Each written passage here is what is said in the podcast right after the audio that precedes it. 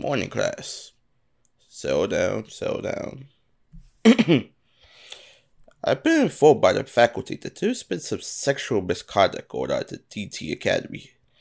No doubt some of the boys were checking into the nurse's office. anyway, as a result, today we'll be watching a video on sexual education, since most of your minds are in the gutter. Fair warning though, there will be language and content that's not suitable for the younger audience, so viewer discretion is advised. There will be spoilers for this type of behavior as well as any other media you might watch of this nature, so be very careful what you see. But most importantly, the views and opinions expressed in this video are those that have participated, those alone and no one else's. That having been said, I hope you learned something out of this, like Consent is sexy. Look, but don't touch. And for external use only is not a euphemism. Seriously, where did all those aloe vera bottles come from?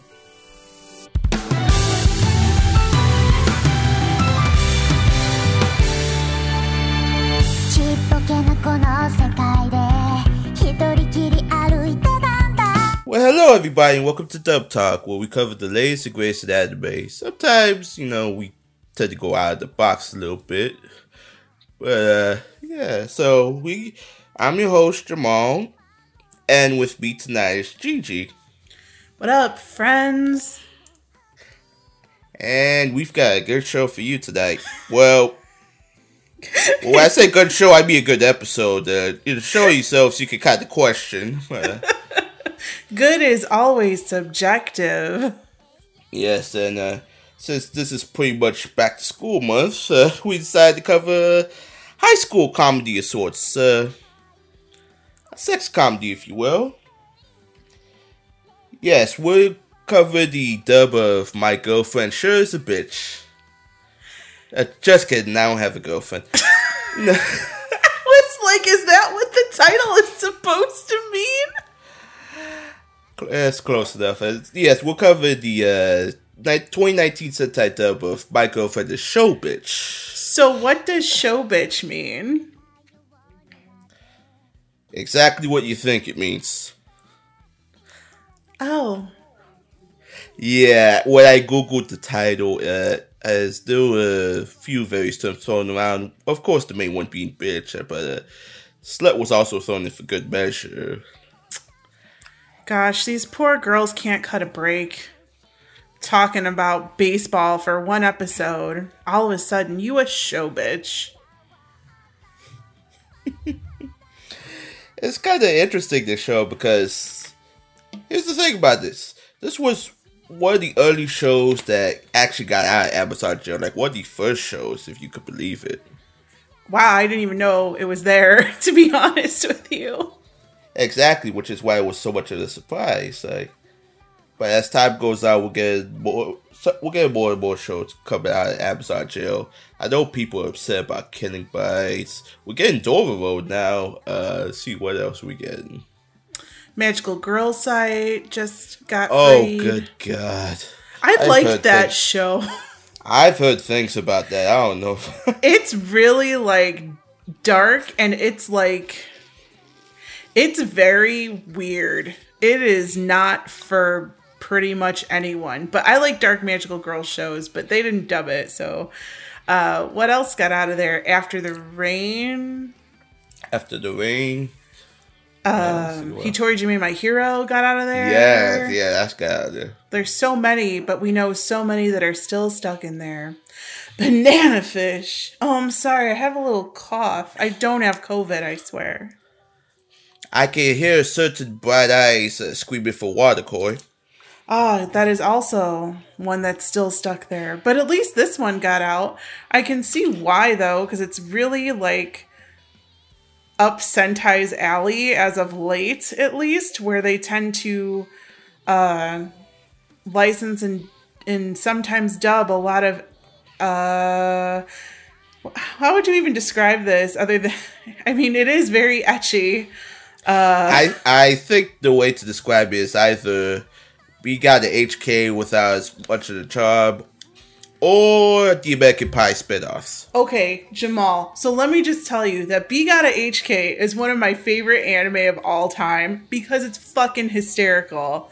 Yes. This show had none of the charm of B Gata H Kei.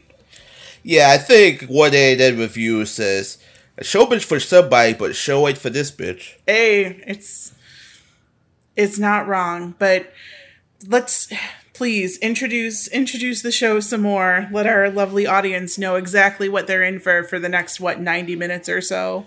Yeah, so basically what the show is about. When high school student Haruka Shinosaki confesses his feelings to the beautiful and aloof class representative Akiho Kosaka, the last thing he expected f- was for her to say yes.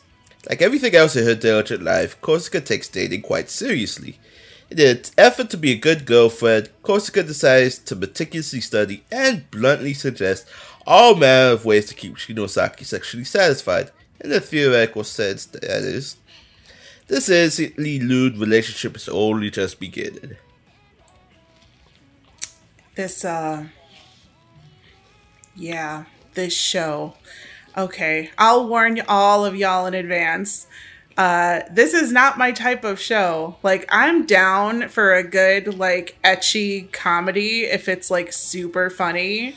But normally, like, I have standards, y'all. I may have no standards for shojo trash, but for these, I have standards. And, uh, I wanted to be on this episode because the dubcast is like pretty freaking stellar. And I watched the first two episodes and I was like, oh, this is pretty funny. Then I finished the show. What's weird about this is, out of the blue, you actually kind of approached me about this because yeah. for the here's the thing for the longest while, especially nowadays, when Sentai uh, streams their shows on HIDIVE, like what's coming out on Blu-ray, they have a tendency to do one episode of a week, which is very frustrating to me. But at the same time, it also gives me opportunity. It also gave me an opportunity to uh, live tweet this, and uh, let me tell you, I had a whole lot of fun for those ten weeks. E- even though, even though I bought the Blu-ray, I also bought the Blu ray. It's just sitting in my storage unit. So I have not seen the fabled OVA, but I heard it's an uncensored romp. oh yeah. so, uh, uh, but you know, enough talk. We want to get right into it. That's what uh, Akiho said. Oh, ooh, ooh. Where's Hardy with the spray gun? I just hear him in my ear right now, getting ready. He's like powering up to spray the entire podcast down. The man did pretty well with me. He's the last person who should have a spray gun.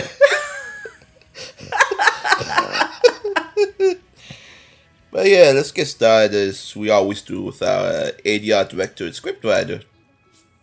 Of course, it's been a Sentai dub, you know, big project like this. You gotta have the man himself, Kyle Colby Jones, pulling double duty. Are both directed and script writing, but he's also he's also has an assistant on script writing in uh. Kyle Colby Jones has doubled down on other shows such as Amnesia, Food Wars, Himouto Umaru-chan, Log Horizon, the first two seasons, and My Love Story.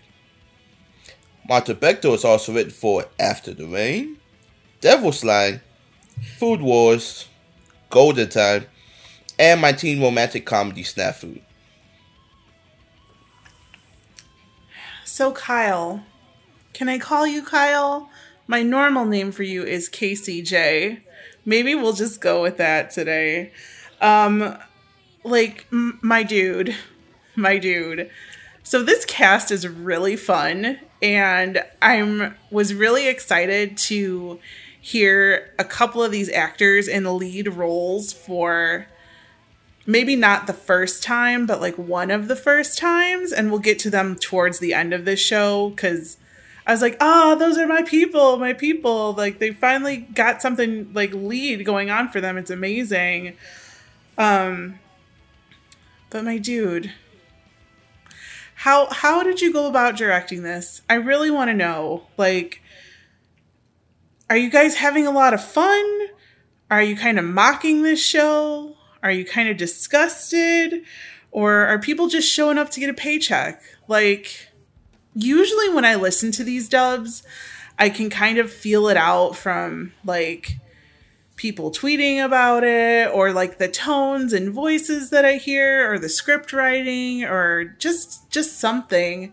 And I'm very confused when it comes to this show because I'm usually one to say, "Oh, you know, so and so had such passion for this. Like you can totally tell it in their style." Or what's her name? Like was having so much fun doing this and especially I don't know if it's the show itself or just the writing. There's only so many ways you can tell a dick joke, and I think we definitely got through all of them in this show about 35 times in a 10 episode show. And usually with the stuff that Marta writes, it's it feels very like straight laced to me, like sticking close to the translation. So maybe that's what we're working with here. But at the same time, in a show that's based around two things like how horny can you be? Or how funny is that joke, like I don't know, like I think after episode about like 4, all of the jokes started like repeating and started falling flat for me, and I can't blame all of that on the the actual story of the show. Like you know, I want to bring up a point, and I believe it was Monica Rial at a panel who said she wrote out like a hundred different ways to say the word boob and like a hundred different ways to say the word butts and used them when she was writing one of her scripts that she had to do. And I kind of feel that I wish this were the case here so the same jokes didn't keep getting used over and over and over again. But I don't know, Monica, do you have that magical list that we can we can give to people who are writing ecchi shows because oh my gosh, the same jokes just went constantly, but there's got to be other ways to say dick jokes, right? Yeah.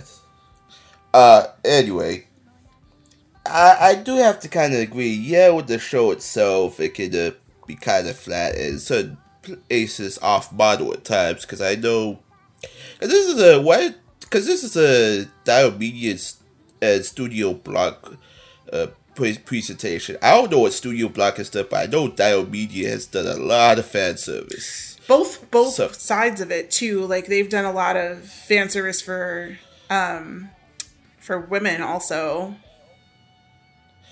And I know Diomede in particular did Chio School Road, which uh, as hilarious as that show is, at least it can stand on its own without sexual jokes.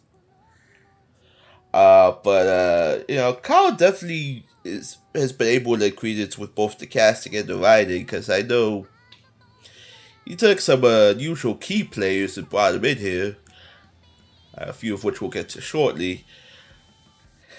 and uh, he definitely had fun himself in the show because uh, at a few points you can hear him say, I will show you my ultra technique! to the point he's literally credited one episode as Mr. Ultra Technique, and I thought that was fucking hilarious. Okay, see, I, I missed that one. So, okay, then I'm glad that you caught that he was having a really good time because I I couldn't tell. So, yeah, but I think the thing about it is the script could be a little more organic. They went as but as far as they could, but uh, for me, it's also a double edged sword because at some points you have to have some jokes kind of explained to you, like the 0721 or the uh, side dish, which uh, right brings a whole new meaning to the term "fuck my sides," but. but yeah, they, they, they, they, they did the very best what they could, especially when the, the show itself to me kind of feels like a prestige tropes at times. And there's also certain references in there that if they made them explicitly, they probably would have been taken down for copyright. I mean, for fuck's sake, what episode is a Cube in there? Yeah, yeah. I mean, there's a lot of like hidden things in there that they probably couldn't even get into. It's just kind of a shame because like there's so many puns, and I feel like I literally heard every single one of them. Like, I just was like, how many more of these am I to hear? Like, it's literally, it's the same fucking joke. If I saw one more banana, because I don't know if you know this, Jamal, but my least favorite anime of all time is Girls Bravo. I think it's the most disgusting thing I've ever seen. And in episode two, there's a banana. And after I saw that banana on screen, I literally turned the anime off and like unplugged my television. Like, that's how fucking offended and like disgusted I was. And they fucking brought the banana out so many times here. And I was just like, you gotta be joking. But then it gets worse because fucking our main dude is like squeezing a juice box full of milk onto somebody's face. And I was like, how many times is this going to happen? Like, how many explosion jokes? Like, it just, uh, that's the fault of the show, though, but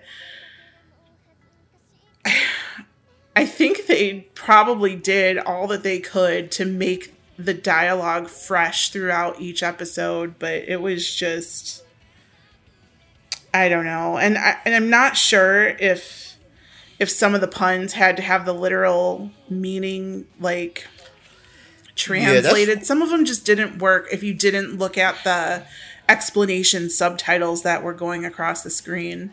That's why I said I wish it was a little more organic. Maybe because I'm used to Funimation jumps, but I just wish it was a little more organic. Like, try to find some way to incorporate that without having to explain to me basically have explain it to me without having to explain it to me. Right, like this is all according to Keikaku. Keikaku means plan.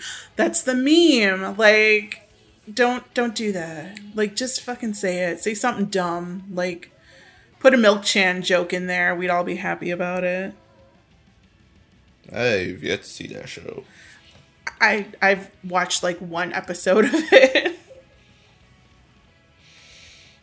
Okay, so I think we've said what we could say about the direction script writing. Everybody did a good job. It's just it's kind of the formula's kind of still tired, you know.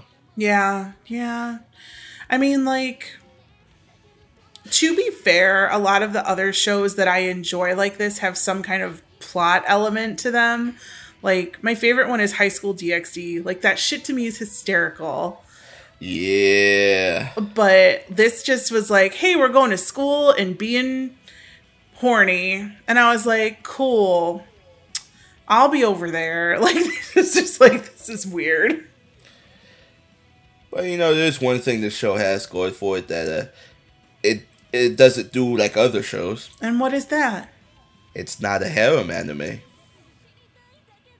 Is it not? Because it felt because like he, here's the thing: he has a girlfriend, and all the others that come out to just plain jokes. If you think about it. But he, but he said on, but he said on one woman just she wishes she could be a little less dirty minded, you know. I mean, like they're playing it from his point of view that it's not a harem, but all the other ladies seem to be like jumping up on him. I it felt haremy to me. Like I knew he would never stray from his girlfriend, but at the same time I was like yeah, I've seen this before too. but you got to do what you got to do. I mean, what this was made in what 2017? Like you have to push the envelope somehow. Yeah. Speaking of pushing the envelope, you good to move on? Let's go. Let's push it. Push it further. I'm pushing it, push. I'm pushing it, push. I'm pushing it, push. Gotta push it to the limit. Speaking of which, there's uh, certain limits where you, and the older you get, and uh, these parents kind of learned it the hard way. Uh, we're gonna be talking about Akiho's parents, uh, Fuyumi and Natsuo Kosaka. Our uh, from their point of view, uh, Natsuo is the straight laced father who's getting too old for this shit. But he does, the, but he does the best way he can with his wife and his child. Uh, Fuyumi is very endearing, very affectionate, maybe a little too affectionate. At one point in the episode, you discover, uh, lady, that's not how you rear a child. No. For God's sakes. That's uh, not so great. Not so great parenting there. Yeah, yeah, showing your child a dojin that has Papa in the title is not a good way to go about life. Daddy!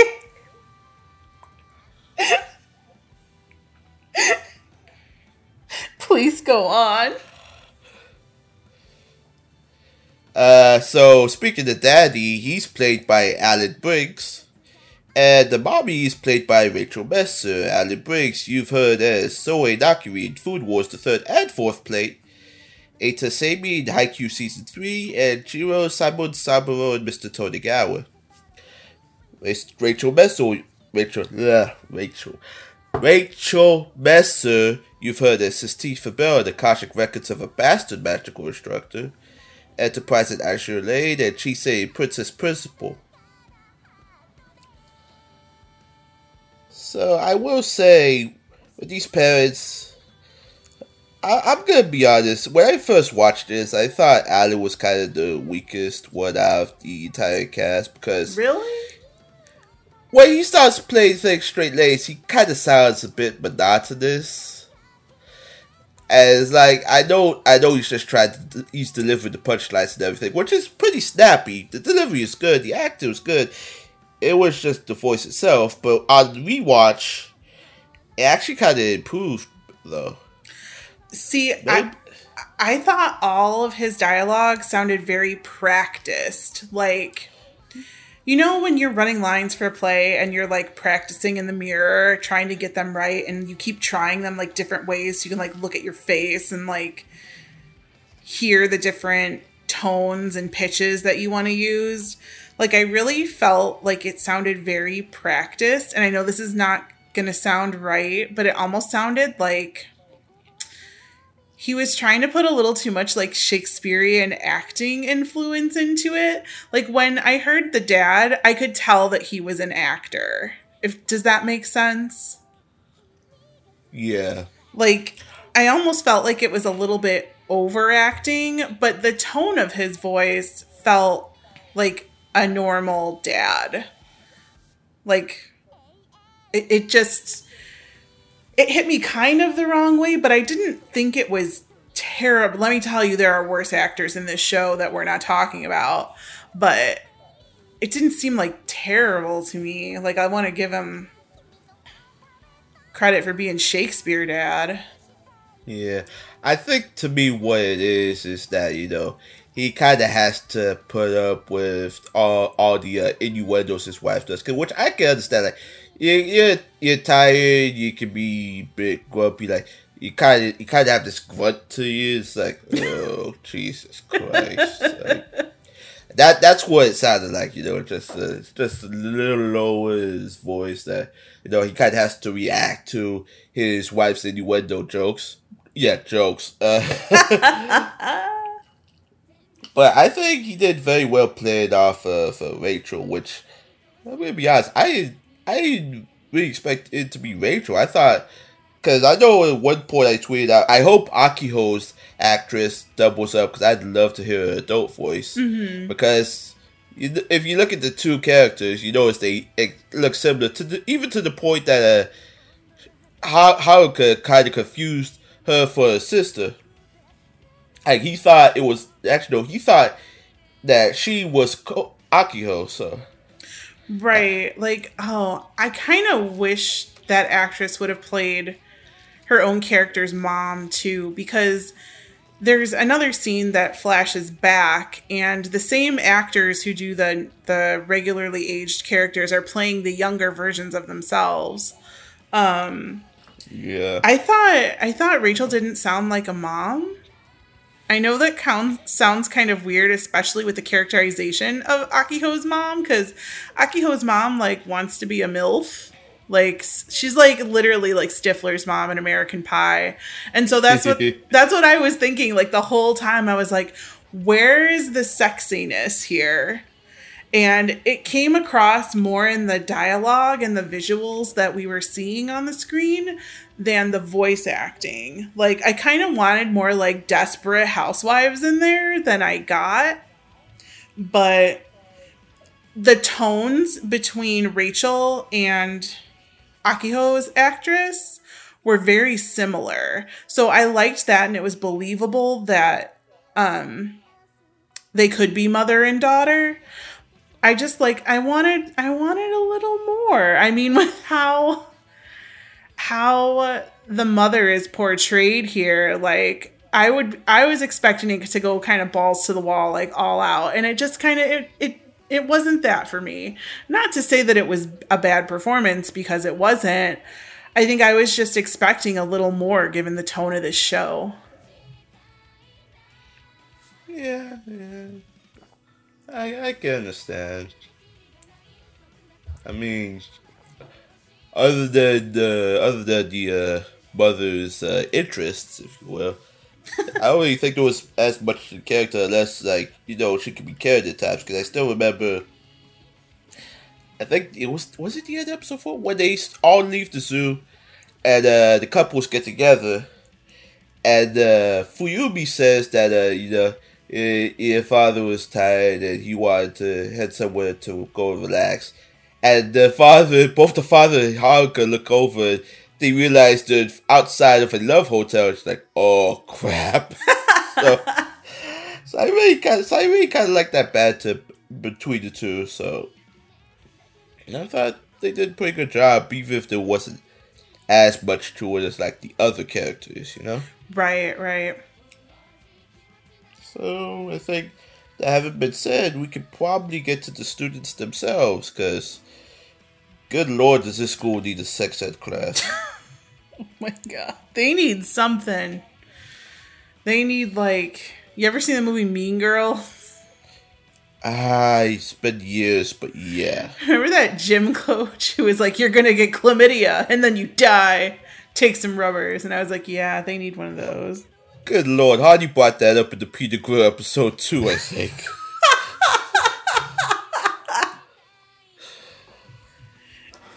Good movie. Good movie. 2004 was a hell of a year. Woof. All right. Well, who who are the the characters we're going to get to talk about this time? Spoiler, my favorite ones in this group. I'm sure everyone who's seen this show knows who my favorite character is. Yeah, don't say. Hmm. Yeah, so we'll be talking about. This is the only trio we'll be talking about for the night. Everybody else is paired up. We're talking about a trio of high schoolers. Uh, Iga- Igarashi, or. Yeah, I think that's how you pronounce it. Igarashi, or Igarashi, or whatever. Uh, Sayo Shizumori, and Seiya Hoshikawa. Uh, Saori and Sayo are class reps of their respective years. I think Sayo's year four, Saori's year two. Uh, they both have kind of a conflict, conflicts of interest if you think about it. Saori's kind of straight laced, wanted to shut down any lewdness that goes on in the school, while having the accidental hidden desires of her own, if you think about it. Sayo Shizumori is a closeted pervert, but you know she likes to look but not touch. And uh, I say look but not touch, but there's a one scene I think in the last episode. She wakes up from a dream, asks Saori to uh, hand her a tissue. Saori thinks she has a cold or something. And uh, she says no, when she has that kind of dream, I get wet down there. I was like, ooh. Speaking again, where we have Seiya Hoshikawa. yes, uh, Beefcake who comes into this, who's a, I want to say he's a transfer student, but no, I don't think he was a transfer student. He's a new student at the school. Uh, kind of accidentally chops Akiho and uh, makes Haruka jealous. Find, come to find out, he's just seeking advice on uh, I don't know, I guess relationship matters or something like that. You come to find out he is gay. Hmm. If the if the show doesn't imply so, he physically shows you so. Oh yeah. What a good boy. I'm, I'm trying to remember that one line that this actress said. This actor said uh, as soon as he flexes his abs, I can't, I can't hold back my lusciousness. It needs to come out or something like that. I'm, I'm gonna find that line uh, while you while you have the discussion. But uh, Yeah. play these, but play these three. Sari is played by Jocelyn Johnson. Sayo is played by Juliet Simmons. And Seiya is played by Damon Mills. Jocelyn Johnson, you've heard as Kiriko Yoshitoku, Katagawa Check Girls. Vika no Dorio, Peter Grill the Philosopher's Time, and Mina Mina and How Clumsy You Are, Miss Ueno. Juliet Simmons, you've heard as Mayumi Kurase in Food Wars, Chiyo Sakura and Monthly Girls Nozaki-kun, and Kurumi Ebisuzawa in School-Live. David Mills is no stranger to this podcast. You've heard the best Kai in Beastars. Shoot so his ah, I almost bit my tongue there. Oh Shunso Hishida in Meiji Tokyo Renka, and Yo, yeah, how did I fuck that up? And Yugo in Nanbaka. So, uh, why don't go ahead? So. Well, we all know that Seiya is my favorite character, right, fam? You saw that shit coming from a mile away, didn't you? Saint Seiya. Praise be. Let me get on my knees. He won't like it, but it'll still be fun for me. It's all good, fam. So, Damon Mills is really good here. Uh, I know I should be at this point where I keep saying that Damon Mills is a voice acting wizard. And I know I should know this voice from him, but literally I watched the whole episode where Seiya was introduced and I was like, who is that actor? And at first I thought it was Bryson Baugus. And I was like, no, it doesn't sound quite right. And then I watched the credits and I was like, you're fucking shitting me. Damon Yeah, pu- pulling it out again. no pun intended. There, there, I- there was. I, I had I had that same moment back then too. And uh, for you Patreon listeners out there, I feel I can't hold my lusciousness back like this any longer. Oh, hey. it's true though. It's true. He's so good. Like thank thank you for the flamboyancy in the food, my friend. Like D- Dam- Yeah. Damon Mills is like the f- the best in this anime. Like it was so funny. And I was just like, this was at the point where I was getting really tired of the show. And I was like, if I hear one more boob joke, I am literally gonna like bounce mine out of here. And I was like, I can't handle it anymore. So when this character came in, I was like, oh, is this just gonna be like another like rival for Haruka? And then I was like, oh, I was not expecting it to go there. And I'm like super happy that it did. And Damon is just friggin' perfect. Like, he got the humor here and like did it a thousand percent. So I was like, mm, chef's kiss, my dude. Like, that was amazing. you say Chef's Kiss, I'm still thinking about those cooking seeds he did. to which, to which, one of those was a little Salt Bae reference. Yes, Chris told me that because I was like, "What is that?" He like bursted out laughing, and I was like, "Why are you laughing so hard?" He's like, "That's the meme, babe," and I was like, "What meme?" So I had to get schooled on the memes there. And it's also one moment where Haruka has a knife in his hand, is twitching. He's like, "Oh, Shinozaki, your tip is twitching." And I was like, "Good God!" And they showed the eggplant literally being peeled back in the next frame. Oh my god. Like I think and this is how I felt like at this point in the show that everybody was so burnt out on like all on all the jokes you could make about female anatomy. And it was really nice to have a, a guy come in and kind of like refresh the whole thing. And I was like, okay, now these jokes are funny, which will lead up to the last three episodes of the show, which will make the boob jokes funny again, hopefully. So I don't I know. feel like I can't hold my frustration back any longer. Where is that the line? No, no. There's a line No, it was, it was lusciousness. Yes. That- Yes, there's a line later that the only line that I wrote down that I will quote, but I was just like, uh, yeah. So Damon was amazing. Um, Juliet, I like everything she's ever done. I cannot tell you one bad performance that Juliet has in any anime. Like, she is just I like I feel the acting coming from her, especially and you know, I'm sorry to say this, but especially when paired against Sayori, who did not have the greatest performance in my opinion. I'm not the worst, but like it wouldn't be up there like in my top of the show. But if you paired Juliet with Jocelyn, like Juliet just like fucking steals every scene she's in. Um her acting for Sayo was just like on point and she definitely this is not an insult. She definitely gave me that like creeper vibe. Like, yeah. I can almost hear you like giggling and making tiny noises in the corner watching people cuz Sayo likes to watch.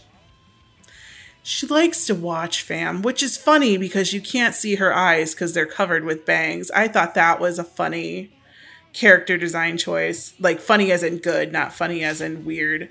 Um really liked her.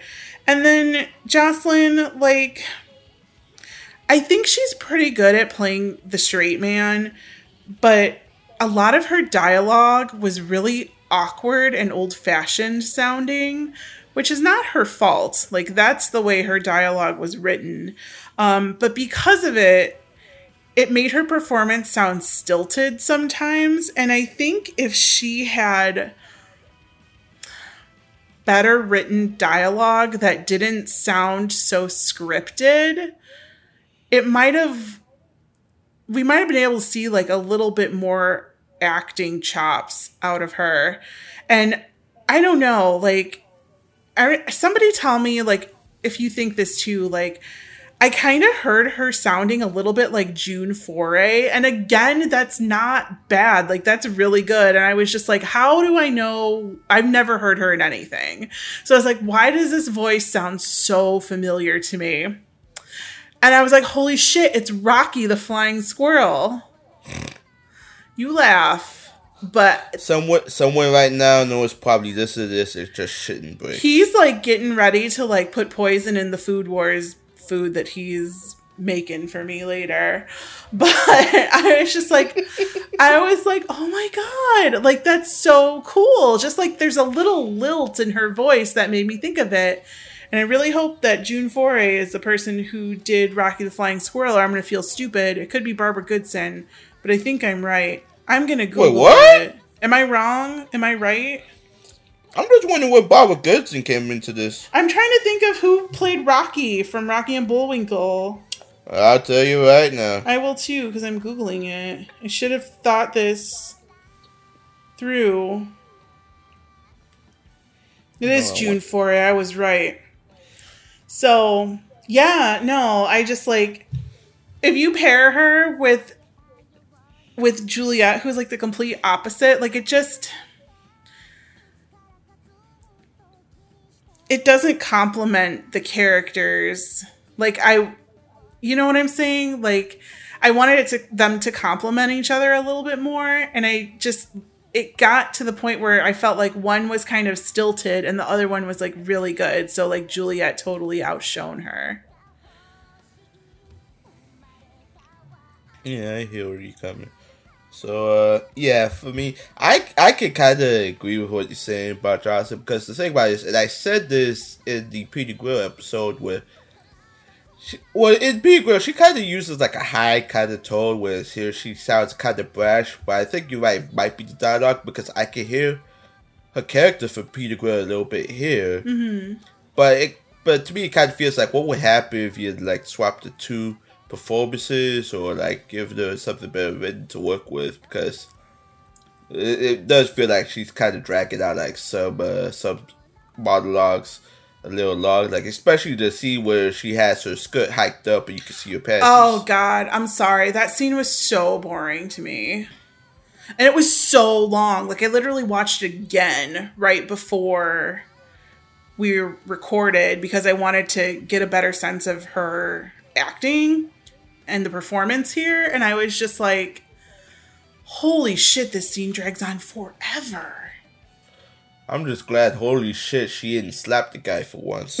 Because cause with scenes like that, where you, you try to notify somebody that, hey, your panties are showing, the guy usually ends up getting slapped in the face. But when you realize, you know, he's just trying to do the right thing with without being a perv, without sounding like a pervert, it's like, yeah, you kind of in it a little bit. You know, he was only trying to help. Right. And you kind of feel embarrassed, but now you can't renege on what you said, so.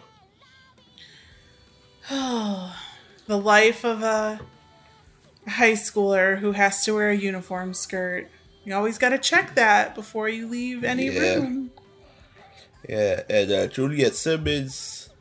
It's funny because at one point it sounded like uh, two other voices we'll get to in the next section, but I thought she did very well with this character. It's very kind of unique. But yeah, you know, she did pretty well with what the character was given. I know that uh, Sayo is a pervert, but you know, she likes to look but don't touch. Which I think that's kind of the th- whole thing with fan service sometimes, but but if you do touch, uh, you cross the line a little bit there, though. A little bit, but you know, if somebody falls, the guy's gonna fall on top of the girl, or the girl's gonna fall on top of the guy, and his hands will go immediately for the boobage. True, So much we- touching. but yeah, but at least we won't get much of that here with uh, David Mills. Dave Mills here in the building. I don't know. Seiya does a lot of touching. I mean, he teaches Haruka how to hold a bat. They do that thing towards the Yeah. end where he's Oh my like rubbing up against his butt. I think that's probably my fav- probably my favorite episode out of his is the whole baseball season. Oh my god, it's Well, so because funny. for what, because for one, Hakata Tonkotsu Ramens looks different than I remember, and for two, at one point, uh, Haruka fouled so hard that uh, Seiya takes a baseball to his baseballs. Which, whoo, I winced in pain the first time I saw that. I think Chris did too. oh, good thing he has to see the OVA then. Oh no. But you know, David is always impressive at what at whatever he does. It's just, I would say this though, I was a, a little bit concerned with the casting because even though yes, it's David Mills and he has a very great voice. I mean, I don't, I don't think I want to leave this on recording. I'm just gonna, gonna come right out and say I was a little worried that maybe he was cast because he was gay, the character was gay. But that's good But though. It's representational casting. Yes, b- yes, I know, but also is he's playing a, a stereotypical version of a gay character, which we all know that's not what being gay is like. So Right. But I think like this came to the point where you can definitely tell that it's an over exaggeration of the character. Like we're not making fun of of anybody and they weren't making fun of anybody. It's just totally done to like yeah, comedic effect. yeah. If this were a more serious show, it'd be problematic. But this is Shobitch; it doesn't take itself seriously. Oh my god. So we're good, and uh, I will say I can't wait for the Heat Dream My Hero episode. I really want to get that done. like, keep forgetting that we haven't done it yet because we've been trying to do it for so long. Did you like that pun that I did right there? Did you, did you get that? Did you get that, fam? So long. All right. Ah, got. Let's move on. See, I can tell dick jokes too. Mm hmm Meow. And apparently, you know, and uh, woo, speaking of dick jokes, Wait, wait, wait! I can't transition with that. No, no, no, no, no, no, no, no, no, no. Oh, he just peeked real hard on my microphone. Oh man. Uh, so yeah, we good. Move on. Yeah, let's let's keep that train that train chugging along. Yes. Uh, so we got we have a pair of uh. Well, we I didn't forget the younger high school. schoolers. The must it gotta be first years. Anyway, we have a little sister and her best friend. We have uh, Kata Shirazaki and Misaki Akawa. Uh, Kata is of course uh Haruka's little sister. Kinda has a thing for her brother, but it doesn't get played any more than that. Like it doesn't really go the distance or anything. Well- it's very aloof and likes to have fun with her friends. And by that I mean pulling their leg constantly. Seriously, you can't just call it biology. You have to call it uh, what was it, insemination? Yeah, insemination. Oh man. And she also likes to tease her best friend Misaki, whose nickname is Sakicho, which, thanks to the translation, I learned it means just the tip. what makes this more amusing is that she has a pair of Cherry's hair clips. I thought I was the only one who noticed that. She's our cherry girl. Oh. I'm a cherry girl in a cherry world. Lots of plastic. Dildos fantastic. Again, makes me Uh, think of B Gata H Kei.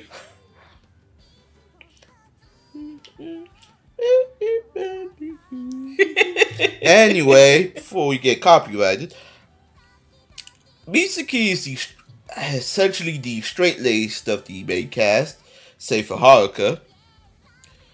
She just she just tried to come up in this world and everybody's making dirty jokes about her, so when she attempts to do make dirty jokes herself, she it doesn't bode well for her because I know there was a what the mating thing in the zoo. There was a let's just say chocolate treats at the convenience store. Oof. Oh, that was her? That was her. Oh my god, this whole time I thought it was that other girl. And then there's of course the innuendo at the ice cream parlor, which I learned Kachi Kochi Daddy translates to stiff frozen daddy. Oh man. The thing the things you pick up on Google. I, I I really feel bad for this girl. You know, she just tried she just doing the very best. You're doing great, sweetie. You're doing your best, girl. Play, but playing these two characters played by Brittany Lauder and Misaki is played by Margaret McDonald. Brittany Lauder, you've heard as Opal in World War Blue, Tora Hanamaki in D4DJ First Mixed, Satoko Hojo and Higurashi When They Cry Go, and Sotsu, and Nene Fujinoki, My First Girlfriend is a Gal. Margaret McDonald, you've also heard as Rikka Takanashi in Love, Chunibyo and Other Delusions, Harumi Taniguchi in Citrus, Saika Totsuka and My Teen Romantic Comedy Snafu, and Tsubaki Ado and Shirobako. Well, our, our resident cat girl. Jesus. So, like, I love Brittany so much. I think she's fantastic at everything that she does. But I'm going to be real with you. Like, I have not watched a ton of shows that she's voice acted in just because they're not my type of shows.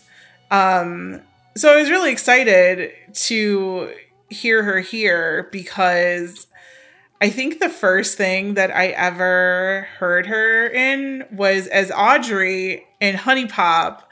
And I was like, this is going to be in like the same vein as no, it's not. It's Not even close. not even close.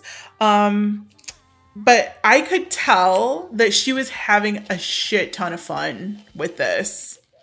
Like, she was just like going going off. Like I was dying on the inside. Like I felt like her performance in this was was so hammy in a good way because like she gets it. Like she, she understands what this show is about and she's like if I'm to do this, like I'm not holding back. Like put my cat hood up. I want to meow in your face and get it done. And I was like that's right. I was like I am I don't like this character because it, it creeps me out. I mean, I've seen only seen half of OreImo, but I know what happens in OreImo.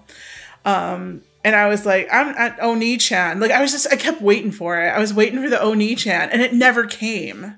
And I was like, oh my god, like this like takes a trope and her performance kind of flips it because kanata is a character who will refer to herself in the the third person all the time. And I was like, oh man, I normally hate these kind of characters. Like, if I'm watching this in subs, I'm like, oh, geez, when are you going to get off the screen? But because Brittany was so good and owned that shit, I was like, okay, this is pretty funny. And for Margaret McDonald, um, I mean, I honestly like she sounded pretty normal here, very conversational. Um, and I really like that a lot when I'm watching my anime. I love it when people sound just very normal, not like affected, unless they're like playing into a, a stereotype or a trope or something. Um, and I did like feel a little bit of disconnect between all her inner monologues and then when she was actually talking to people. But I mean, other than that, I was like, this is pretty good. So I was I was down with both these characters. I was like, great job, my people. Great job. You're you know what you're doing. So it was and like the hu- the humor like was enhanced because they knew what they were doing, if that makes sense. Yeah. So for me, with uh, Brittany, yeah, she knows how to have fun with her characters. I can't. I can't really think of a of a bad performance she's done where she hasn't had fun with her characters. You know, she know she can get a very good grasp on the subject very easily. I mean, for God's sakes, she, she pretty much started out in Media Blasters, which this is more or less her area of expertise if you think about it.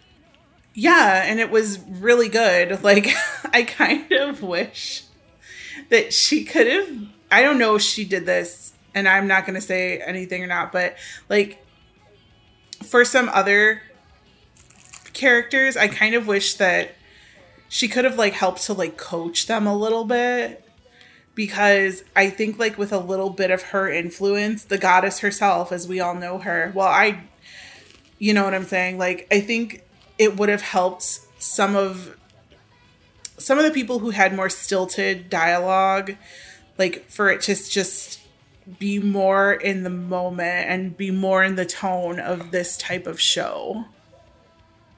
Because she gets it. Yeah but at the same time you can only do so much. And uh, it's funny you brought up audrey because trust me if we ever talk gal one day you are gonna hear the wildest performance I have heard yet. I have been trying to do a gal episode since it was on, and it just again, like Hitorijime My Hero, keeps getting pushed to the side. I don't even remember who is going to be on that episode with me. That's how long ago it was. It, it was you, me, and Noah. But trust me, we will get to that one day. Don't worry. so yeah, like I said, he get, has a good grasp on this kind of material. Even though, yeah, she's evolved since then. This this is a little bit of her expertise here. So she knows how to handle the dialogue very well, how to handle material very well. And even for a title formula such as this, you know, she finds some ways to keep it less repetitive. Margaret McDonald I'm gonna be honest, I was a little surprised at first when I started watching this because I had forgotten which character Brittany Lauder voiced and I thought this was her. Oh. To the point I almost gave her a W once for Black Magic because it never registered in my mind that I've heard I've mainly heard like her big girl voice like Harvey, like Rika. I mean, I mean, for God's sakes, we met her in person at A-Fest a couple years Yeah. back. Which, by the way, I do not know what's up with Texas the potato chips, man, because that bag was so goddamn sealed. It took so much force to open it. But I digress. so I, yeah, that was a random tangent there, but uh, yeah, that kind of happened right in front of. Anyway, uh, but yeah, and the fact that she has to use a little girl voice, which is not kind of high pitch like this, to the point you even rec- you, I couldn't even recognize her. Like until it started toning down a bit. She is she Margaret has very good range and uh, very good gra- also a very good grasp of the material. Even though I don't think it'd be Margaret's cup of tea. Margaret knows how to get the job done, so. Good job. Although I will say this, I forgot this character so much. I thought that she just appeared for the first time in the very last episode when we saw her working at the ice cream parlor. Oh no! Like I literally thought the thing with the chocolate condoms was um Shizuku. no, that was bamboo shoots, and and she was standing in and aisle of condoms for some reason. That was kind of inverse, but yeah, I get what you're saying. I mean, but at that point, like again, all the jokes started sounding the same, so I was just kind of like whatever. It's funny. Speaking of she's cool. Well, first off, are you good to move on? Yep, let's let's move on to uh our best fake sister ever. Yeah. Alfred, who are kind of big sisters if you think about it, basically we all have that one friend. And by that I mean Shizuku Ariyama and Mina Saijo. We all have that one friend who can be caring but is a bit perverted. Or we all have that one friend who doesn't know what they're doing but teach them a little bit, they uh act a little awkward. I think in both cases that might be Andrew, but uh We love you, buddy. Oh, Andrew, another podcast, another time you're canceled. Andrew's Dude, over I'm not- party. Don't worry, Andrew, you're not canceled for me. I just felt like taking pot shots at you. You- It, it's uh, I mean, we're contractually obligated at this point, you know. Somebody asked in the comments once why Andrew was always canceled. And I did explain that it was a joke in the comments, but very quickly for those who don't read the YouTube comments, the reason that Andrew started to be canceled was he got my most wanted villager ever on Animal Crossing in a uh, an island visit or whatever, and he didn't take her home. And I was like, Andrew, you could have taken her. And if you didn't want her, you could have traded her to me and we would have been happy times. But no, that's not what happened. So guess what, buddy? You're canceled. And so that's how long ago that was because Animal Crossing isn't even popular now. And I haven't even played it in like almost a year. So that's why Andrew's always canceled. But it's really just a bit now. I talk to him all the time. I think I talked to him like last week. So. Yeah. So basically, we have uh, Shizuku, who's uh, Haruka's childhood friend. I, I, let's be honest. I think she had this has a thing for her. She's just playing coy at this point, making all new jokes she wants to. Well, uh, yeah, that she totally has a thing for him. Come on, it's very obvious. very.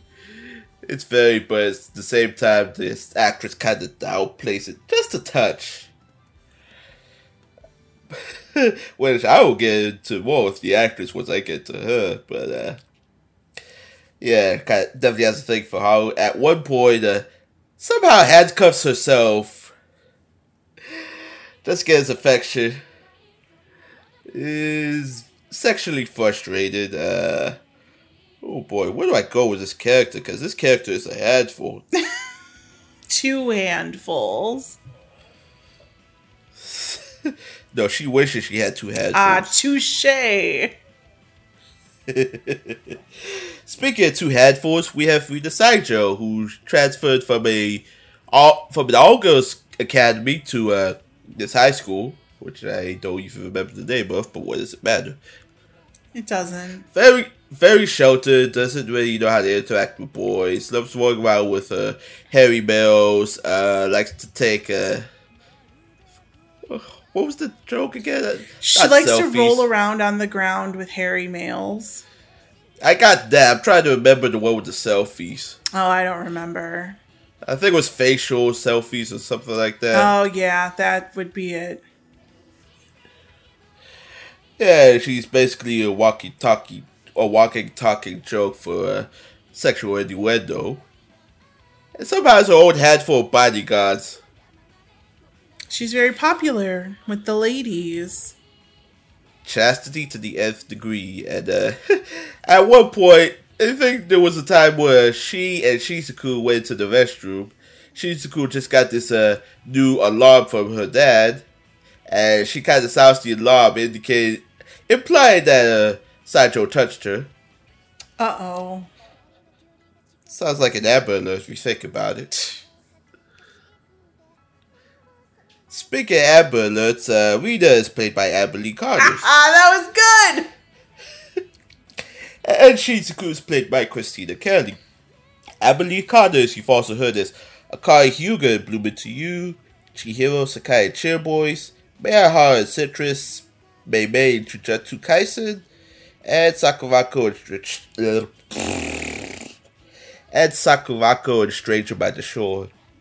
Christina Kelly, you've heard as Mina the Akame ga Kill, Alice in Food Wars, Coco Kaga in Golden Time, when Elsie when Elsie Julia to Level, or the Andrew Run the Jewels. And she was just recently announced as Atina Satome Mother of the Goddesses Dormitory. So I think it was funny that you got Brittany Lauda and sorry, is it Brittany Lauda, right? I'll just cut that out. I think it's No, it's Lada. It's Lada. it's not Lauda. no, it it it, it can read off easily as Lada, but she said it's pronounced Lada. Okay. Well, I find it funny that you got Brittany and Margaret confused because I got Christina and Amber confused to the point where I heard I had I ah, la la la I had been seeing Christina's name in the credits and I was like, "Oh, she's totally Rena." And then I was like reading the credits and I was like, what what is this girl's name who has the dog? Like what is her name? Her name is Rena. That's not Christina. Like what what what? So yeah, I totally thought that Rena was Christina Kelly and it's not. It's Amber. Um I've got to tell you, ever since I watched Golden Time, I can't unhear Christina Kelly. Like, and I hear her everywhere, like, even in roles that aren't her, apparently. It's always Coco Kaga and it's always Christina Kelly. Um, Shizuku sounded a little different. And I was, I mean, after I realized that it was her, I could hear like the Coco Kaga lilt in her voice that she has, which is not a bad thing. But I was like, oh, never mind. There she is. But I think there's like a very slightly lower tone than what I'm used to hearing her as. Um, and I think that that's a good thing. Um, man, she had to do some raunchy voice acting in this.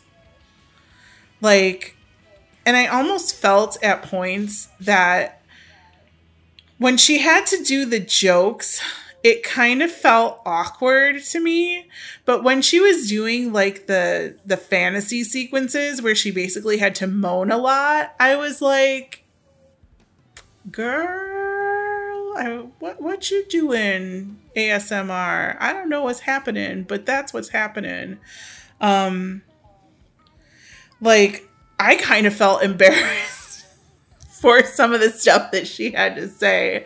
And I was like, oh, ooh, ooh. Like she got some of the worst and best puns in this show, I think. And I, I don't know, like, and Amber, I mean, I love Amber and like everything that she does. Like she's fantastic voice actress. Um, and her- like while I felt like Christina had a slightly lower pitch than normal for me for the stuff that I've heard her in, I felt that Amber had like a, t- a little bit higher pitch than normal. Um, but it really worked. Um, I also felt like her voice here had kind of the noble affectation to it, which was really good because Rena is supposed to be like revered by all her people and dogs. Um, and everybody loves her. Um, and I also thought she had really good comedic timing. Like her jokes hit me the hardest here. Yeah. Well, going off of that, uh, Christina Kelly, I'm gonna admit something. Ever since I, I can't remember, maybe it was Alice from Food Wars, but ever since then, to me, Christina Kelly is like the epitome of ham. Like, like you said, I cannot unhear her in every role she's in. Mm-hmm. But the fact that her voice is so hammy that it just it really stands out. Like it's like if you were to hear Ian Sinclair, you know, that kind of thing. Right. She does stand out a lot. Um at first I thought it was just because of that like I really watched a lot of Golden Time in a really short period of time. But then it's like, nope, that's Yeah. Christina Kelly, that's Christina Kelly, that's Christina Kelly. I just think she has a very unique tone to her voice, a, a very distinct character to her that you, you can't help but hear her. Right. And yeah, like you said, the fact that she has to put up with all those raunchy jokes and stuff, especially when she has to kind of moan a bit, it's like, oh man. but, she does very well with what she's given, especially for the very awkward scenes, like the uh, reenactment of uh, mono that one monogatari scene. I'm talking about with the toothbrush, if you know what I mean. I didn't, but now that you said toothbrush, I get it. Yeah.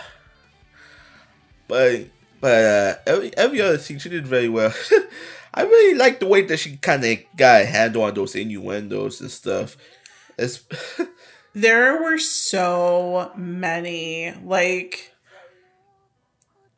her character Yeah. is just like queen of them.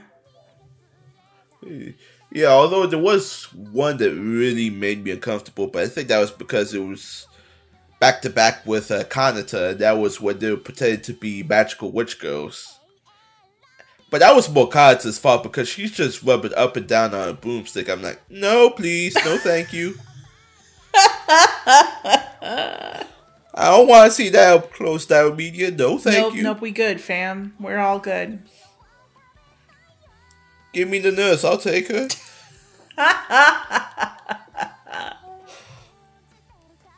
Yo, but that nurse was a slut, though. I think it, it, she had to have been sleeping with those high schoolers. Come on. Anyway. Am- Amber Lee Connors, I, for for the longest, I've always put her into like one or two groups. She's either the girl next door or that one yandere you want to avoid. Of course, here's the girl next door kind of vibe because you know, very sweet, very soft spoken, very embarrassed at times. She she handles that very well. It's like you know, like she's coming from a place of personal embarrassment, or like she just had to like forget how everything. I don't know how they direct these people. It's like it's kind of like when you hear uh, uh the voice actress played the opposite sex. To me, it sounds like maybe they had to forget about something, to forget about how their sex works, and like just like feel embarrassed how the other. If you alright, if if somebody listening to this out there can explain, give me an idea how that kind of acting works, where you kind of have to portray something that. Okay, I, let me cut that bit out because I'm just dragging this on right now. You're fine. Yeah, Abby does a very good job playing this kind of uncomfortable character, which, like, you know, she's just touchy feely. Touch it, bring it, babe. Watch it, turn it, even stop formatting. uh, she always want to bust a ride, but she'll to bust something. Busta, what it ain't right now, my dude. Ooh. Oh, Busta, the dragon. Anyway, Amber does a very good job with these role, this role. These ladies did very well. And I will say, one of my favorite things is, uh, well, I know you haven't seen it yet, but uh, it's uh, Haruka Akiho, Kanata, and Shizuku are the uh, Fat Loader Jokes half commentary because it's half an episode. It's just the voice actors in character, just making the random dialogue as the episode goes on. Oh, shit. That's funny. Yeah, and uh, uh, much like you said at a certain point, once they got past the first half of the episode, they didn't want to continue because they said it was this episode was boring. So it's it's like you know kind of personal self awareness, especially when they said they could totally be voice actors. Oh my god. So if you ever decide to get the Blu-ray out of storage unit one day, you gotta watch the commentary. Well, I will. Trust me. That thing's coming out of storage as soon as I can afford to go pick up my stuff. I would say you gotta watch the OVA too, but uh, there was uh, there was uh, half an episode where uh, these guys failed uh, their health exam, Oh. and they played something called the uh, Ball Kings game, where they uh, it's like the Kings game except they they uh, do a series of challenges to uh, whoever has a pair of balls on them. So they don't And- murder each other? No, no, no, no. They uh they end up trying to take their toe on the Haruka and as a substitute they uh, end up playing with some I know in one case uh Kata ends up playing with some eggs to which she accidentally steps on them at one point. I'm like Oh oh god. I just wince in pain. No, no, no, no, no, no, no. If you Google the show, you ever see that shot of uh, Kata just tickling an egg with her toes? Yeah, it's from the OVA. There's a reason it's not on HIDIVE. Yikes. It's not that explicit, but yeah, it will make you a little uncomfortable. Anyway, shall we get comfy, move into our final pair of characters? Yes, let's let's end this with a bang. That's what she said. You're welcome. Yes, we have our loving couple, Haruka Shinozaki and Akiho Kosaka. Now, uh, Haruka Shinozaki is just basically average run-of-the-mill student, not really interested about him. Decides to confess his love one day to Akiho, who's the class rep. Gets good grades, is very athletic. So uh, this is this seems like a mismatch in heaven if you think about it. Now, in order for uh, Akiho to maintain the relationship, she assumes that uh, she has to keep Haruka sexually interested. To which she starts seeking out advice on uh, foreplay, basically. Even though no foreplay is actually committed in the show. Uh, ooh, let's just say hilarity ensues. There's so many references. I swear to God, at one point I saw the Playboy Bunny logo in the first episode. Oh my god, I'm sure it was there. it was. It was on uh, Akiho's pen, but I thought you gotta go back and watch to see that. But hey. I will say I feel for you, Haruka, because Haruka is pretty much me. No offense, Haruka is pretty much me whenever I hang out with y'all. It's like everybody's always making sex jokes and stuff. I'm just here with a straight face, like. hmm. But play these two. Haruka is played by Gareth West. Mr. West is in the building. And Akiho is played by Caitlin Barr. Uh, Gareth West, you've also heard as Takashi Yoshisawa in After the Rain. Akihiro Tsukuba and Chihayafuru, seasons 2 and 3. 2D Golden Time, Mitetsu Takada and Haikyuu. And Tomoaki Yamagishi and Omid in your Savage season. Caitlin Barr, you've heard as Mai Wataya and Chihayafuru. Nikki and Dr. Stone, The Stone Wars. Rhythm in the Dungeon of Black Company, when Soma and Fruits Basket the final, and La, Puch- La Pucelle in Magical Girl Raising Project. Yay. Yes, because if you ever want to be confused by a boy to girl, why not go with La Pucelle? Oh my gosh. I love that character. I do I- too. She, that was such a good character. What a that was a great performance too. What's funny is I'm reading the origins manga for these characters because I really need some backstory because battle, as Megan would say, battle royals, royales they don't really develop the characters well. And the light, the light novel for the origins is just, oh, it is something. Let me tell you. I'm holding out for another season of the anime, so I'm trying not to read any of the stuff, but I think I bought the first couple of them. All I can tell you is it literally fills in the gaps with the episodes. It even tells you what episode it comes before and after the animated, which was pretty cool. Oh, that's pretty nice. Yeah, so yeah, we'll get off topic here, but uh what are your thoughts of these two? Well, Gareth has my favorite line in the entire show, which uh, we just kind of talked about when uh, Shizuku handcuffed herself to herself and then, quote unquote, lost the key, and she's she's like writhing around and like the keys in her back pocket, and she's like, "Oh, like." Can't you just get it? Oh, stop it. What are you doing? And he's like, God, enough. And I was like, that's how I felt about this entire show. He is the best line. The fucking best line.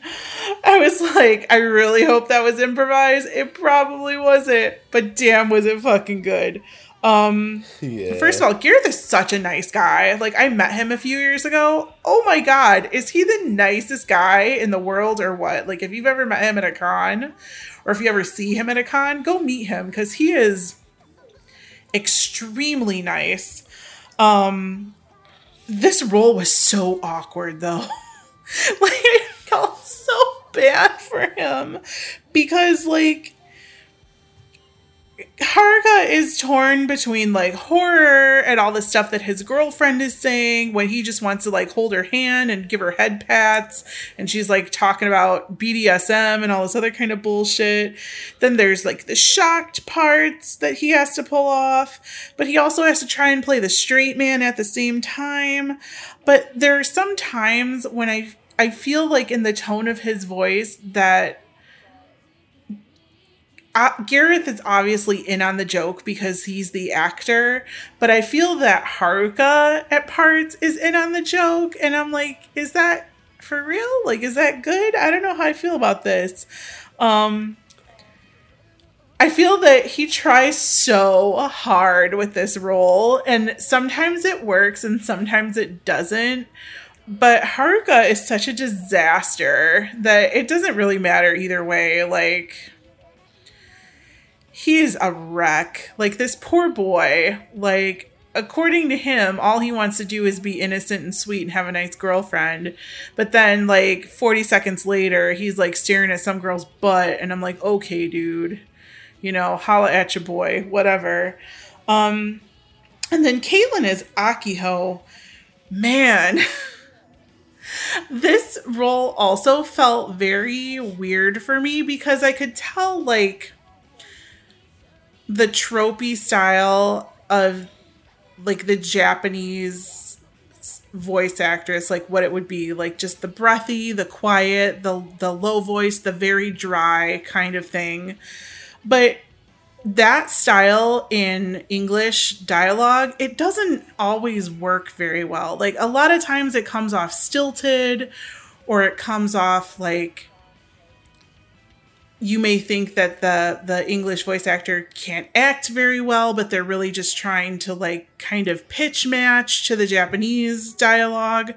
Um, but here I didn't feel like that happened with Caitlin. Um, I thought Akiho was hysterical. Um, and in the beginning, I felt there was kind of that cold tone that was very soft that she was pulling out for Akiho. But once we kind of got to know the character, I felt like she almost got to know the character a little bit more as well because it kind of turned into like, hey, Akiho's allowed to be funny and she's allowed to be like horny and she's allowed to be a Shobitch and she's here for it. She really doesn't make any apologies for who she is or how she was raised because we find out that she is the way she is because of her mom being thirsty all the time. Um I, I really liked Caitlin's performance here. I really loved it. I felt like Akiho still had a tiny bit of innocence like bottled up in her, and when Haruka pulled it out, it was really sweet and really cute. Um, but she still I'm sorry. What? I'm sorry. You said when Haruka pulled it out. God damn it. I didn't even mean for that one. I've been watching this shit for too long, ladies and gentlemen. Um but no, that was good. I'm glad that you pointed it out because I flew right over my fucking head. Um but yeah, she was still a tiny bit innocent while she was being a Shobitch or whatever.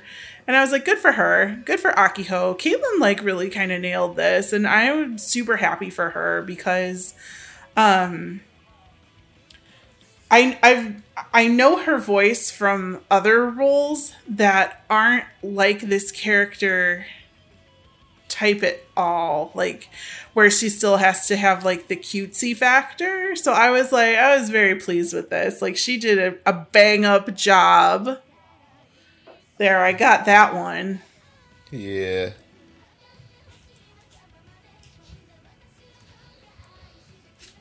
So yeah, basically start off Girth with. I I kind of like when the the, the MC's self worth what's going on because you know a lot of times you see these kind of shows and you the main character has really no idea what's going on or he's playing coy. It kind of frustrates me a little bit. So why is he Hawker, he's a little bit of breath of fresh air. Like I said, he's also basically me whenever y'all do like sex jokes and stuff. Because I, because the thing about this, I I remember I used to have a roommate in college. So sometimes with him, you could not go th- saying three words without him going. That's what she said. I'm like, how the hell you make come up with these jokes? i'd be like why are you using the same joke Yeah, basically, but yeah.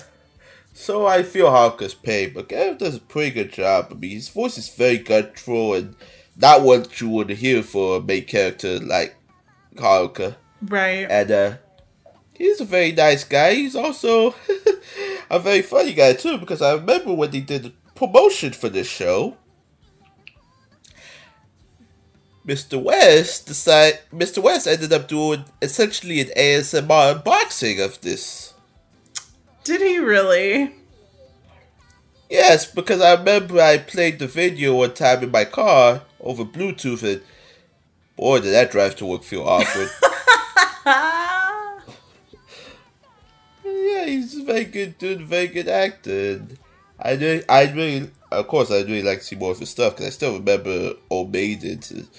I haven't seen Golden Time because the way people talk about it, it's gonna take me a while before I get to Golden Time. To be honest. i knew him from But- haikyuu so that's where i knew Yeah. him from Yeah. But he does a very good job playing the straight laced boyfriend who's always end up always end up getting in the center of trouble. Now Caitlyn Barr. Uh, her range is all is very fantastic. To the point there have been occasions where I've confused her with Caitlyn Glass. So when I made that comment about her playing her mother, I said I can't wait to hear her use her Caitlyn Glass voice because you know she can sound more adult when she needs to. Yeah, yeah, she's very good range. She also has a very good sense of humor too because I know we've uh, had conversations back and forth on Twitter over the show. I remember I said at one point I said, uh, "See you next Tuesday," and uh, she made me realize I accidentally made an acronym for cunt.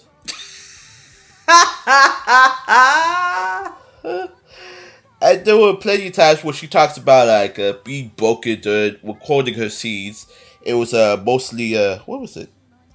It was mostly partly when uh, she recorded go played off of uh, Gareth, but the one scene that broke her was when Seiya showed off her bod to Kosuka.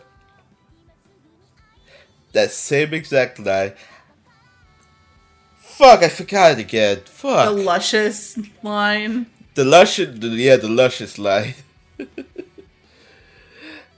I can't hold back all this lusciousness or something like that. if you're listening to this on the Patreon, you'll know exactly what line it is. I can't play it for copyright. So, so yeah, she's very good sense of humor, very great voice. I, I love the work she's doing, especially even now because I'm listening to her in Dungeon Black Company, and she's pulled out a voice either I've never heard before, I don't hear often because she's playing a very little girl who's also a dragon. Hmm. Yeah. Uh, show's not for everybody, but I'm enjoying her so far. but yeah, and the fact that you know these two are playing a couple, the banter is not what you expect, but except for this kind of show, they do a very good job with working with what they've got, especially when Kate has to go the distance, making of course, even more sexual innuendo. See, she had a banana scene, and I was like, okay, like this is definitely not as bad as the girls' Bravo banana scene. So, She- bravo. she- I like that. I like that scene though, because before that, you hear Misaki talk to her. She says, "What would you like?" And Kosuka says, "I'll have a double scoop," and it just zooms in on her breast. but then she's also like, oh, finally, someone normal. Yeah, there's also there's also a scene early on in the show where she sends Hauke a pic of herself, and it's just covered in God. I hope that's frosting. It looked like something out. It literally looked like something out of a visual novel, though. How lovely. What a mess. What a mess. That is best use of cooking. Oh my god. Yikes. That was cringe. Cube, get the fuck out of here. but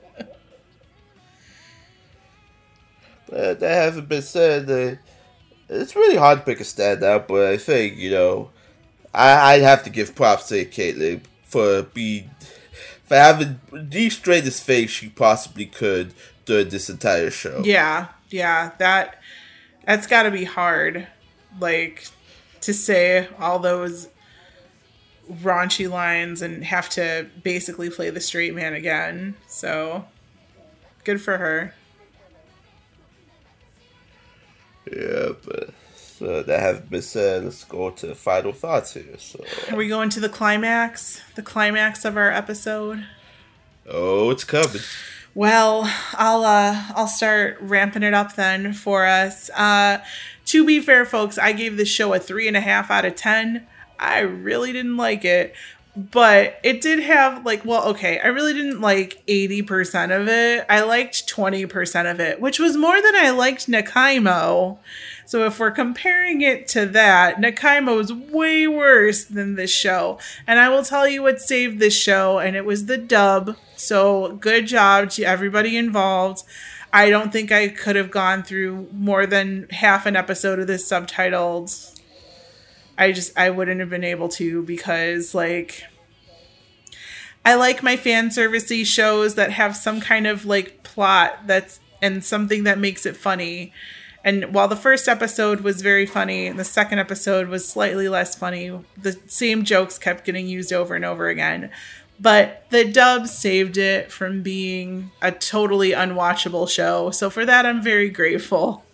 And everybody did a good job. And I was happy that the actors that I wanted to hear in lead roles, I got to hear them. And they were very good. And it made me very happy. And Damon Mills fucking stole the show again because he's a fucking wizard. And that's my thoughts on my girlfriend is a Shobitch. And I still don't know what a Shobitch is, but I'll find out one day. Uh, slutty bitch, more or less. Today's the day, though. Alright, so basically, basically, as I've stated before in other episodes, uh, the reason I was sold on the show was because of the cast. Because otherwise, I wanted to watch this if it wasn't for them. Yeah. this is well, I would say it's my cup of tea. I mean, I've watched much pervious shows that uh, managed to knock it out of the park, if you will, with their jokes. I am so sorry saying that that baseball must have hurt. I mean, it, it's it's telling because I don't watch a lot of Sentai dubs, and uh, yeah, I would I wouldn't usually watch these types of show, these types of shows I do without a good dub, which is why I uh nobody can shame me, but I started watching the uh, Mother Goddess's Dormitory, the dubcast for it. Which is very hilarious and very interesting, especially with Brittany Karbowski. But for the love of God, Sentai, why did you not warn me it was uncensored? Oh no. See, yeah, I don't watch a lot of these shows. Like I bought To Love Ru, but I'll tell you the reason that I bought To Love Ru is because David Wald directed it, and that was the only reason. I've yet to finish that. Okay. Anyway. But everybody did a very good job. Like, I guess there's a saying for this, like, the dub is better than what the show deserves. But even with the show, you know, because it got, just got, it got Amazon. Because I will say, because the person who sings the OP for this, uh, Aoi Yuki, is Kosaka in the Japanese. And uh, if they had played it something straight like that, I probably wouldn't have watched it at all. Because Aoi Yuki's a good seiyuu, but I had a hard time with her in Saga of Tanya the Evil. Let me tell you. But that's not the point here. The point is, you know,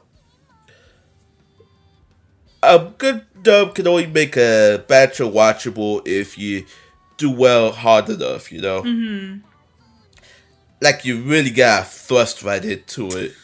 Take a stab at Fuck. You got that, didn't you? Yeah, I got that right in the kisser. Pow! Right the kiss. uh, yeah, we were dragging this on too long. I think it's time for the big finish here. Uh, Don't you agree? I'm ready. I'm ready to bring it to a close. Wait, wait, wait. Ah! And boom goes to dynamite. Thanks. I'll just roll over and die now. I'm sorry. I've been able to keep it up for this long, but we but we gotta stop right here. It's know. fine. I'm glad that you finally got the release that you needed. I mean, the relief. Speaking of releases, if you want to see this show for yourself, it's available streaming on HIDIVE. Both sub and dub uh, for five dollars a month, forty eight dollars a year. Trust me, take the yearly option. It's much cheaper in the long run. If you want to own the show for yourself, is available on Blu-ray wherever you buy your anime. I will tell you this right now: the Blu-ray is the only way you can get both the OVA and the commentary, as the OVA is uncensored and not available for not suitable for streaming. Also, the commentary is pretty neat too. I think this was one of the selling points for me on this show. As for us and what we get up to, fa- we can be found on the Dub Talk Podcast on YouTube at Dub Talk Podcast, on Twitter at Dub Talk Podcast, at Twitch at Dub Talk Podcast. Anywhere else is our accounts probably just dead and we're not using it. I mean, for God's sakes, you're not gonna find us on Tumblr or Instagram anymore because even for the show as watching as this, why would we post that out there? so, uh, go ahead. Uh, how do I say this nicely without sounding dirty? Um, Ah, fuck it. Go ahead and plug yourself, Gigi. all right, fine. My name is Gigi. You can find me on Twitter and YouTube at Anime Palooza, where I talk about uh, Camus from Utapri Shining Live and how I want him to step on me. Take that as you will, whatever. I post videos twice a week on my channel, and come hang out with me, and we will weeb out together and you'll be able to see more of my reactions to this show when I watched it in my weekly weeb vlog. So that's that's happening on my my neck of the woods. What about yours? Uh, can be found on Twitter, Japstar529, on YouTube at Japstar5 at Japstar1. uh, I do plan to start a solo podcast at some point, which finally started to pick up some progress now. But uh, there'll be more details on that soon. Uh, I'm an assistant editor for this podcast, and uh, show this podcast you love and support. To which, if you want to support us, we have a Ko-fi, both a Ko-fi and a Patreon. To which, uh, our, with our Patreons and our five dollar tier, we have Megan's mom and dad. I'm so sorry you're listening to this episode, probably. Michelle Travis, back this Corey Zone, Nico Robin, both Yowie Head, Sue Tweed, and Victor Bay Now, $10 tier, we have Carly Leistercow, Crimson Kinder, Jacob Wilson, Jared Hawkins, Julia W., Marissa Lenti, Millicent Sowerby, and Otaku Anthony. Thank you all, you all, such wonderful people. Thank you. Uh, I promise we'll clean up our act after this filth, but uh, actually, the filth was not that bad. It's better than watching American Pie 2. I mean, we were able to control ourselves pretty well. I can't say the same about the show, but at least we tried. Yeah, like I said, we kept it up for so long, so uh, It's time for it to to slowly, slowly shrink down into nothingness. yeah. So, any final words before we head out? I'm all punned out, yo. I'm all punned out. Yeah, pretty much. Watch us for Tired to a Love Hotel or something. Or, I mean, you can like choose from a menu and make all your fantasies come true. That's what YouTube has taught me. Great. We'll we'll we'll make it Uh. work. We'll make it work, fam. I'll apologize to Chris later. He's right in the next room. Do you want me to go grab it? yeah, if you want. On that note, fam, we better uh stop recording before I get in trouble. yeah, this podcast is all. This episode's already too hot. So, uh, All right. from all, so from all of us to you and here at Dub Talk, good night, Otaku Odd, and uh, keep it up. Love your faces. Keep it up all that long.